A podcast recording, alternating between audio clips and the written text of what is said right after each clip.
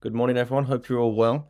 Hopefully, quite a quick little episode today. I want to give you five rhythm games that you can play at home with your children, or even if you're an adult or a teenager learning, you can play them as well. Some are for everyone to play, and the one at the end, the bonus one, is mostly for people who play an instrument. So, rhythm tells us when to play something in music. It doesn't tell us what to play, it doesn't tell us how to play it but it does tell us when to play it. That's an important distinction to make. Some people are kind of born with natural rhythm. You know, you kind of see, especially in drum lessons, some people in the first lesson just really can find the beat and can, you know, drum along with things quite easily. Whereas other people, including myself as a child, can really struggle to even find a beat or even clap in time with music.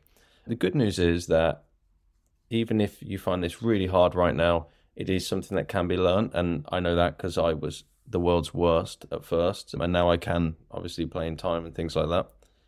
And the other thing is, even if people are born with kind of good natural rhythm, no one is born being able to complete complex rhythms. That's something we all have to learn. So it's something we all need to work on. So this will be beneficial for everyone. Okay, the first thing that I want to tell you about, a fun little game, it's interactive, is basically on YouTube, you can type in clap along videos and what it does is it shows you rhythms that you can see and it clicks along with it and you basically have to clap. Some some are ones where you hear it first and clap it back. Other ones you're just looking at it and you're clapping it in real time. Now the way to tackle these is that we want rhythms to kind of become like sentences. Let me explain. Different rhythms you can assign different words to. For example two quavers i might say is the word rabbit or Fanta or whatever word you want to use. Four semiquavers attached to each other, I might say is the word caterpillar or Coca Cola. So it's something with four syllables. So we're using the syllables of words in order to identify different rhythms. So I can look at a rhythm and I can just, just by looking at it, I can quickly go, that's a caterpillar, that's a dragon, that's a cow, and that's a rest, for example. If you think about how we read words in English, First, children learn phonics and they read every single letter and every single sound to put together cut, at, cat, and then they learn to read cat. Whereas now, we just look at a word, we might look at the first letter, the last letter, and roughly what letter's in the middle, and our brain knows what that word is. You know, think about like believe or something. You don't just look at every single letter, you just look at B, E, there's a few I's and E's and L's, not sure the order, whatever. And your brain just kind of processes it, and that's fine and you know what that word is. So we want rhythms to be the same kind of thing rather than counting, oh, that's one E and uh, two and three E for you know that's kind of gets confusing and it's incoherent and it's not it's not smooth and doesn't sound musical. Whereas if I can look at it and go, oh yeah, caterpillar, rabbit, dog, dragon, or whatever, you know, I can kind of coherently play those rhythms. So that's what these videos are for anyway. So I recommend assigning some rhythms they can be drinks. You could have Coke or Fanta, lemonade, Coca Cola, whatever. Or animals, you know, we could. I've done this recently in assembly. Got 100 kids playing along with these clap alongs, and they all did it successfully by using animals. So we had cow, rabbit, then we had dragonfly, and we had caterpillar. And then when it was a rest for one beat, we just did a shh like that. So that can be really good fun. And I'll put some links to that in the show description as well. But if you just type in rhythm clap alongs on YouTube, you'll find them. Okay, the next game kind of leads on from that, and it's one which practices rhythm and coordination to play with young children. So basically, you want to tap your legs, you know, or you could clap, I suppose, but tap your legs. And we're going to start off by just tapping one crotchet beat, if you like. So we go in, if you can hear this, like like that. And then what you say over the top is so we're talking about going to the zoo, and you're saying, for example, I went to see a dragon, and then the next time you say that sentence, you're clapping the rhythm of dragon. So now you're going. I went to see a bear, and then you're clapping bear. Bear, bear, bear. I went to see a polar bear, etc. And you carry on like that. So basically, you want to choose animals that have different amounts of syllables. So ones with one syllable are the easiest. Two syllables fairly easy. Four syllables is fairly easy. Three syllables is a bit trickier. but it's something you can, you know, definitely work towards and build up to.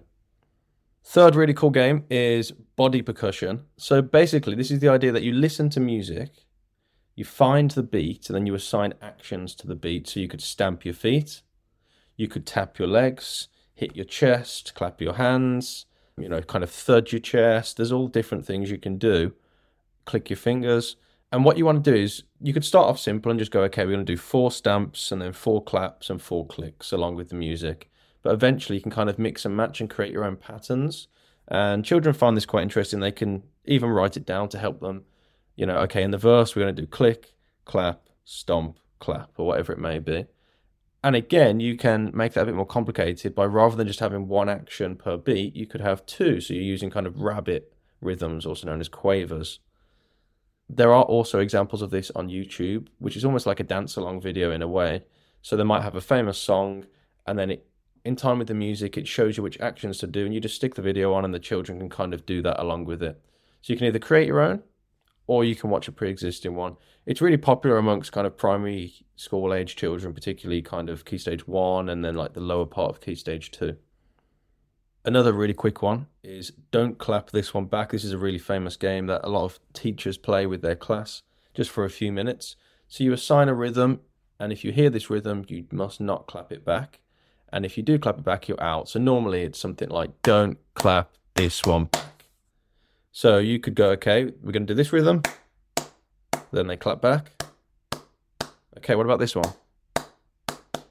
Then they clap it back, down, down, down, down, down. But then if you go, that's the don't clap this one back, then we hope him to hear silence. If anyone claps, they're out. So that's another quick game. But now for the bonus game. This is quite a good one for anyone who's playing an instrument. And we want to think about a rhythm pyramid. So if you imagine like the food pyramids they used to teach us back before anyone knew anything about nutrients. I'm showing I feel old saying that. Anyway, if you think of a pyramid, so at the bottom, you have the smallest rhythms. So let's go, for example, semiquavers. So that is four notes per beat. Above that, you could have quavers, that's two notes per beat. And above that, you could have crotchets, which is one note per beat. Obviously, you can change that, make it more complicated if you want to add triplets or some mixture between semiquavers and quavers to kind of create some more complex rhythms. That's up to you.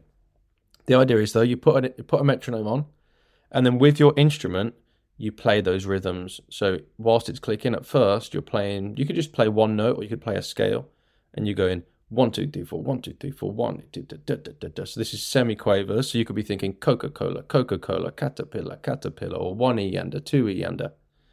You do that for a bar, and then without stopping, you transition into quavers. Now you're going one and two and dragon, dragon, rabbit, rabbit, whatever word you choose. Then you go into quavers, cow, cow. So there's just one, two, three, four. And the idea is you go through that pyramid all the way up to the top and all the way back down again without stopping. I'm going to quickly grab my guitar actually, and I'll just quickly show you this. Right, we're back. So I've got my guitar with me. And I'm just going to show you that rhythm pyramid. So I'm going to put a metronome on, which you should be able to hear. I'm going to put it on at, let's say, 90 beats per minute. So this is clicking 90 times every minute, and this is giving me my tempo. Now what I'm going to do is I'm just going to play just one note, just for example. Okay? And what I'm going to do is at first play it with semiquavers, then quavers, then crotchets, back to quavers, back to semiquavers. Three, four And quavers, crotchets, back to quavers, back to semiquavers. Okay, and you can do it rather than just one note, you could try and do part of a scale.